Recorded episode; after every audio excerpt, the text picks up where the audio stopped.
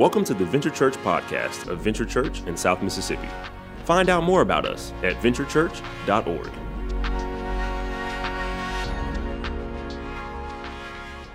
Well, good morning, everyone, and we want to welcome everybody that's tuned in online and then to everybody across all five campuses, to people in Jones County, Mississippi Gulf Coast, and everywhere else. And so, man, we're so glad that you're with us.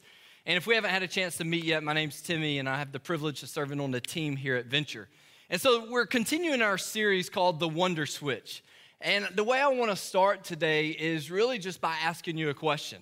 And so my question is this like, when's the last time that you stood in awe of something? Are you tracking with me? Like, when, when's the last time that you were captivated by the bigness of something or the magnitude of something or the power of something?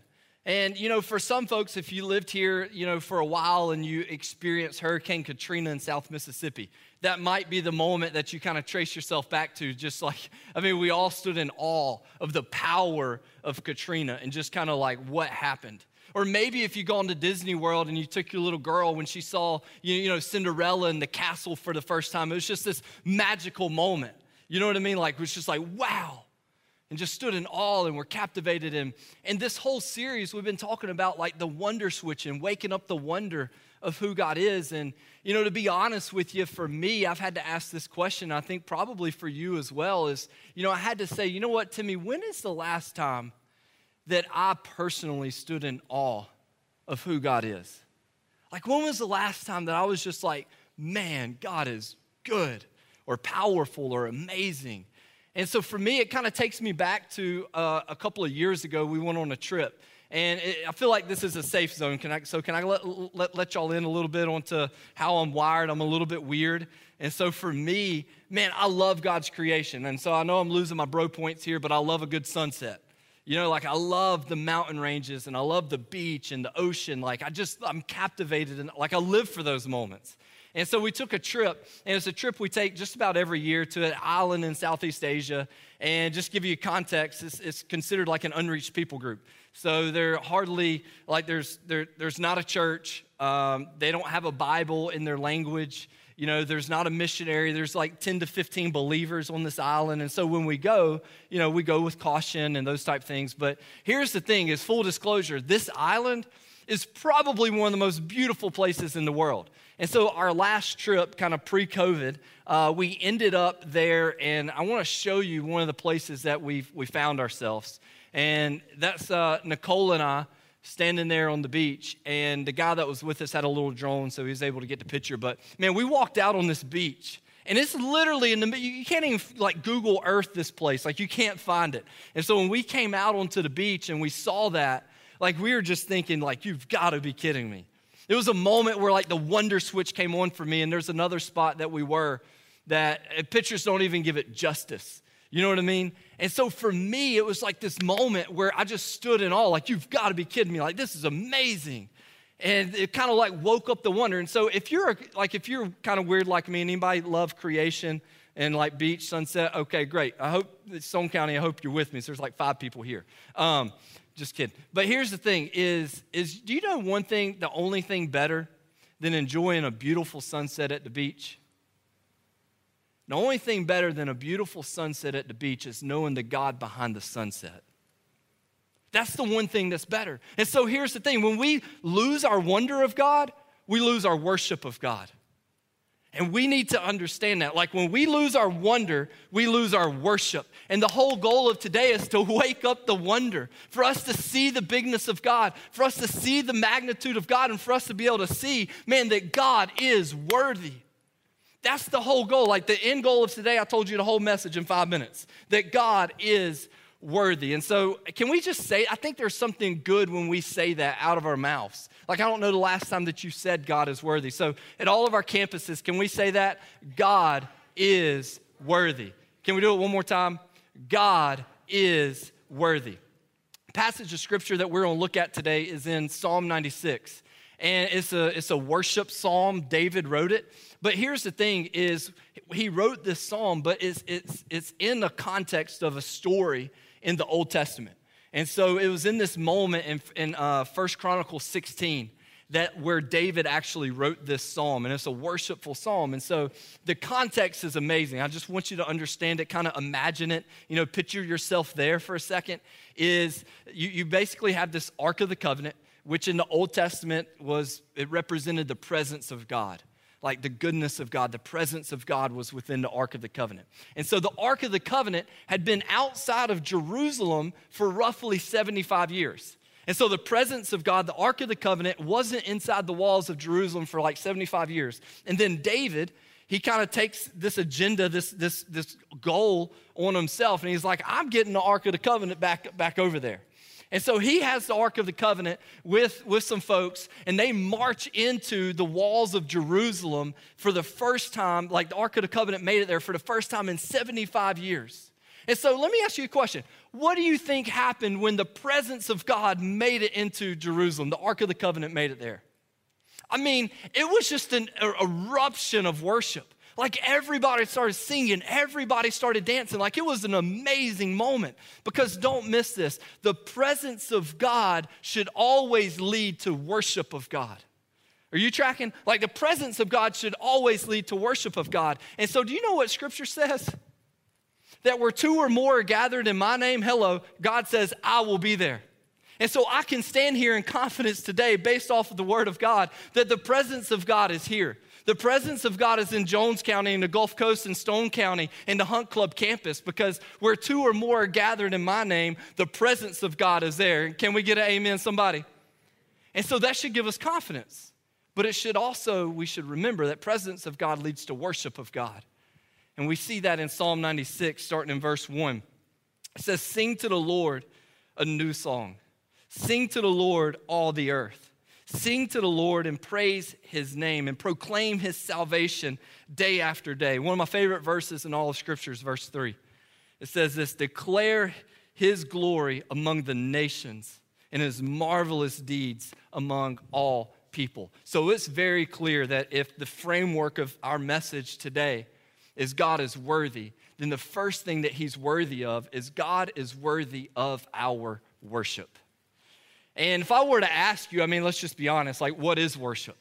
I mean, that's a tough thing to answer, you know, to try to be able to describe like what worship is. And so, you know, you know basically, worship at its roots is simple it's just a response. Worship is a response. It's not always a spiritual thing. Because, I mean, let's just be real. How many times we worship things that aren't God? Mm hmm. You know, so worship isn't always a spiritual thing. At its core, it's simply a response to someone or a response to something. And that's what worship is. And so today, can we have a little bit of fun and can we just pick on our Alabama football fans? Can we do that? Can we pick on them? Anybody okay with that, picking on Alabama? Because here's the deal. What's, do you know how I know the difference between a true Alabama fan and a bandwagon fan? You tracking? You know how I can tell the difference? It's how they respond. Like a true Alabama fan, their response is a little bit different. And so I want to show you a clip of a true Alabama fan's response.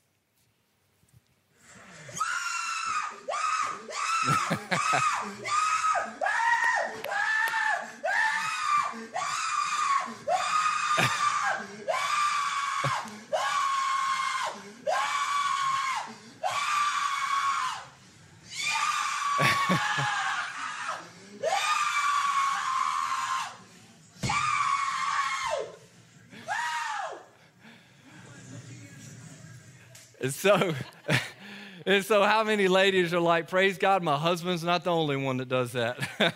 uh, but you see, in some respects, that's what worship is. It's a response, right? But don't miss this.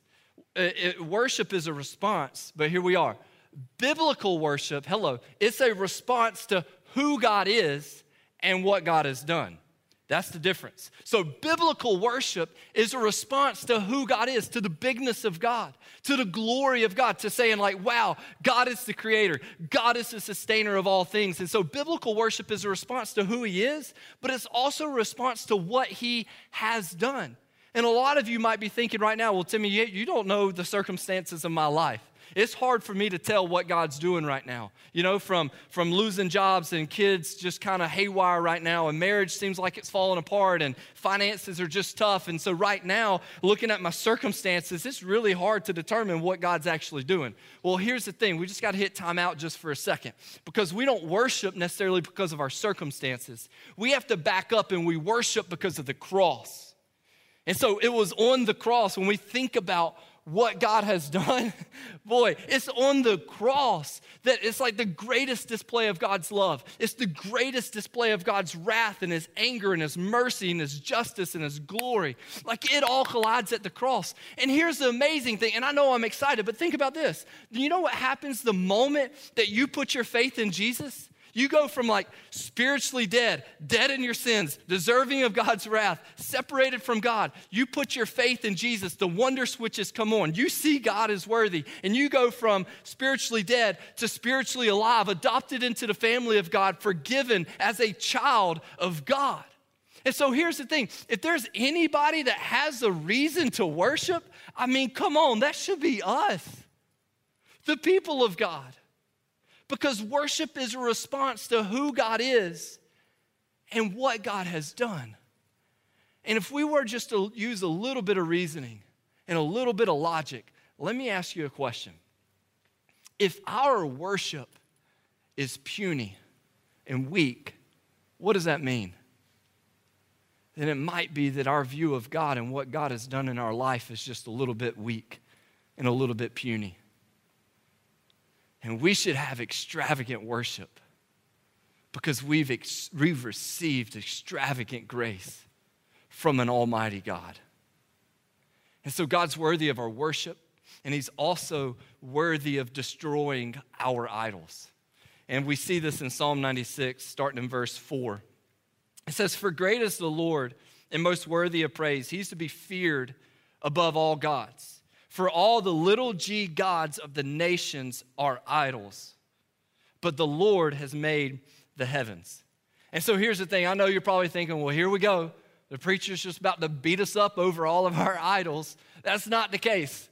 But we, but we do need to address it and we need to think about it because it's really hard to say, you know what, God, I give you all the glory and worship because I think you're worthy, but yet still worship idols. It's hard to do the, to the same thing, right?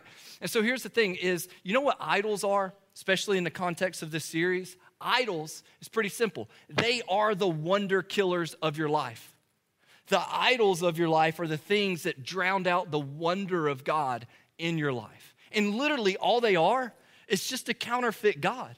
It's things that we go to, it's things that we pursue, it's things that we worship in hopes that it's going to fulfill us and it's going to satisfy us and it's going to give us the only thing that God can give. And kind of the way it plays out is we start to pursue and to worship the gifts of God instead of the giver of the gifts. You see, we get it kind of mixed up. We start to worship the things that God's created instead of the God that created them. And that's kind of what the idols are. And, you know, I could have gone through and did uh, basically, hey, let's look at the top five idols, you know, in America, like culturally. And we could have talked about, you know, money and sex and, and you know, fame and success and those type things. But what I wanted to do was a little bit different, is I want us to look at idols based off of our Enneagram number. And so we all have Enneagram numbers. And if you don't know what the Enneagram is, you're thinking, that's a strange word, never heard of it. Well, it's okay. We did a series called The Nine, and it's on all nine Enneagram numbers. So you can just go back and watch it. Great resource, figure out what your number is. But here's the thing we're all bent towards something.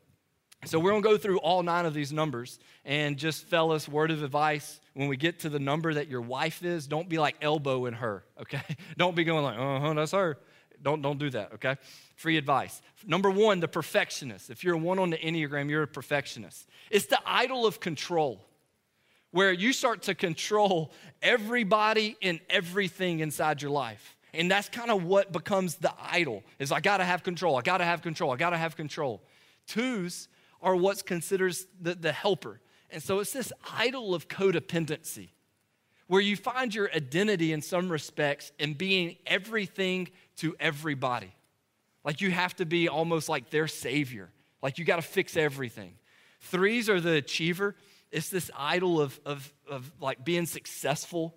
And maybe if you can't be successful, you at least want to appear successful. So, fours, you're the an individualist, and this is a little bit different, but it's the idol of kind of like unattainable con- contentment. And so, if you're a four, it's like, I gotta be unique. I got to figure out how to be unique and creative, and, and I got to be special, and I got to stand out, and these type things. And so that's kind of where you're bent towards. That's the idol there. Five is the investigator. This is my wife, so got to be careful here. But the idol of, you know, uh, basically like protecting the time and the calendar, just having a vice grip on all the moving pieces inside the life, inside like the, the day because fives are always trying to figure out how to ration their time and energy. Six, you're the loyalist.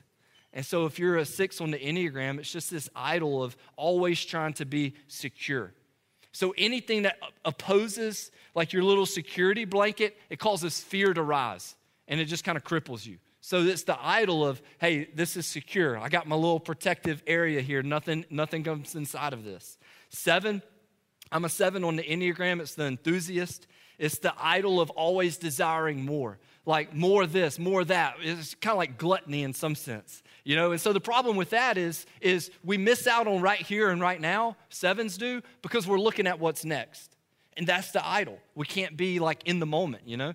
Eights are the challenger, like it's the idol of being having strength we're in every situation. You got to be able to push and prove your agenda because you're strong. You're the challenger. You, you challenge people, people's ideas.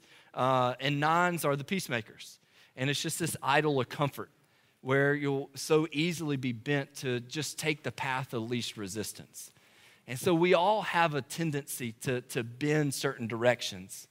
And this is what Tim Keller said like, if you want to destroy the idols of your life. I love this quote, especially in light of this series. He says, Jesus must become more beautiful to your imagination and more attractive to your heart than your idol. Then you will replace your counterfeit God. And at the end of the day, think about it. If Jesus truly is worthy of our worship, then he's worthy of you and I to destroy these idols that oppose our worship. And the last thing is this that he is worthy, God is worthy because he is a global God. I love this. Look at Psalm 96. In verse 9 and verse 10, and this is kind of where we're landing the plane today. So, verse 9 says this Worship the Lord in the splendor of his holiness, tremble before him, all the earth. Say among Mississippi? No. Say among the Bible Belt? No. Say among America? No. Hang on. Say among the nations, the Lord reigns, and the world is firmly established in it and cannot be moved. And so, what we see is that God is a global God. And, and, hear me say this at Venture, man, one thing that we try to do every week is, is we want to give you a very practical next step. You know what I mean? Like, we want this to be a tangible thing where you're like, oh, wow, I encountered God. Here's my next step. We want it to be practical. But, but can I just be honest? Is that sometimes what we don't, we don't necessarily need the practical, but sometimes we need a perspective. Sometimes we need a, a bigger view of who God is. It's called a, a biblical worldview. And so, what I'm trying to do today is kind of wake up the wonder to give us a bigger perspective for us to see, man, come on, like we've put God in a box. He is a global God. And can I just be real? Over the course of this, this past do you know, like this day a year ago was our first fully online experience? And so, this past year for everybody has been kind of turbulent. You've been in the airplane where you hit the turbulent thing and the little mask comes down and everybody screams? You've been there. That's kind of how life has been for a year. It's been crazy. All this political stuff, all it's just been nuts. And here's my fear. My concern is this is that if we're not careful living here in America, we're going to think God's number one agenda is America. And I got a news flash for you. The God that we serve, He is a global God. And I'm not trying to get your feathers like ruffled and you get, you know, whatever. No, I'm trying to help you. I'm trying to love you. I'm trying to shepherd you here. We have to see that He's a global God.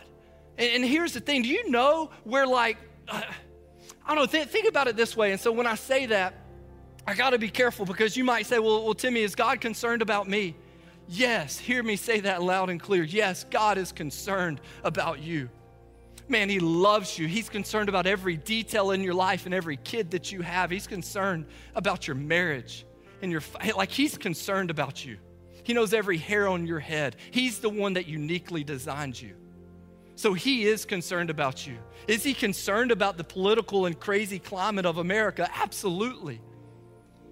Absolutely. It goes in the face of the Imago Dei principle. You can read about that later. He is deeply concerned about that. But let me ask you another question Is God concerned about the 29 million people in Nepal that live way below the poverty line?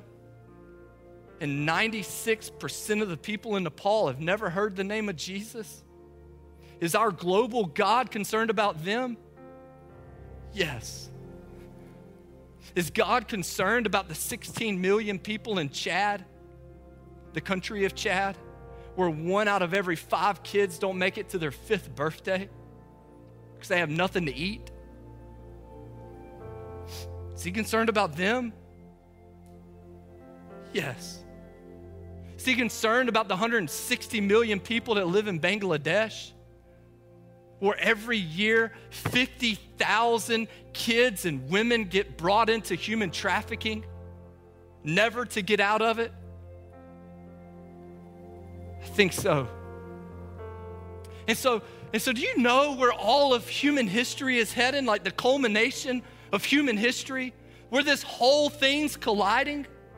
All of this is heading to the global, hello, the global worship of God where we see in heaven around the throne people from every single tongue, tribe, and language and people group on the planet. Why? Because He's a global God. I mean, if you don't believe me, just look at Revelation chapter 7. And, and, this is a, a, beautiful passage of scripture. John, who wrote it, he gets a little glimpse over the curtain, you know, so he gets to see what's happening around the throne of God. And this is what he saw. He says, After this, I looked and there before me was a great multitude that no one could count people from every nation, every tribe, every people group, every language was standing before the throne, standing around the Lamb. And they were, they were wearing white robes and holding palm branches in their hands, hands, and they cried out in a loud voice Salvation belongs to our God who sits on the throne and to the Lamb. All the angels were standing around the throne, and the elders and the four living creatures. And here it is the culmination of human history, thousands of years of history. It's all colliding into this one moment. Are you ready? It says, They fell down with their faces before the throne, AKA before Jesus, and they worshiped, they worshiped, they worshiped God, saying, Amen, and praise and glory and wisdom and thanks and honor and power and strength be to our God forever and ever. Amen. And that's where all of this is heading. And man, the moment that we see that He's worthy, and we see that He's a global God, it changes everything. And so, what is God worthy of? Man, He's worthy of your time, He's worthy of your energy, He's worthy of your affections. He's worthy of your worship. He's worthy of destroying idols. He's worthy of, of doing whatever it takes to get healthy. He's worthy of loving your wife well and loving your husband well. He's worthy of, of, of everything. And my prayer is this because there's coming a day where everybody, all of humanity, is going to see that our God is worthy. That day's coming. Mark it down. But my prayer is that you see that He's worthy today. Because with all the love and grace, I know how to say it, because on that day, it's too late. And so may God wake us up to his wonder and his glory today. Because when we see that he is worthy, our life will fall in suit. Father, I pray that today that we would see that you are worthy. God, that you're worthy of everything in our life. You name it, you're worthy of it. And God, I know that sounds super, super churchy, but God, that's the only way to say it that you alone are worthy. You alone sit on the throne. And so, God, I pray that our life's response is to that. And God, there's nothing I can say in this, in, in, this moment. There's nothing I can do in this moment to, to open people's eyes and hearts to see that. And so, God, I'm just asking, I'm begging, I'm pleading for a supernatural work of the Holy Spirit to wake people up to the wonder of who you are. And so, God, we love you. God, we trust you. And God, I pray that during this next song across all of our locations, God, that we would worship you because of who you are. And so, God, we love you and we trust you. And it's in Jesus' name we pray. And everybody said, Thank you for joining us for the Venture Church podcast. To find a campus near you, check out venturechurch.org.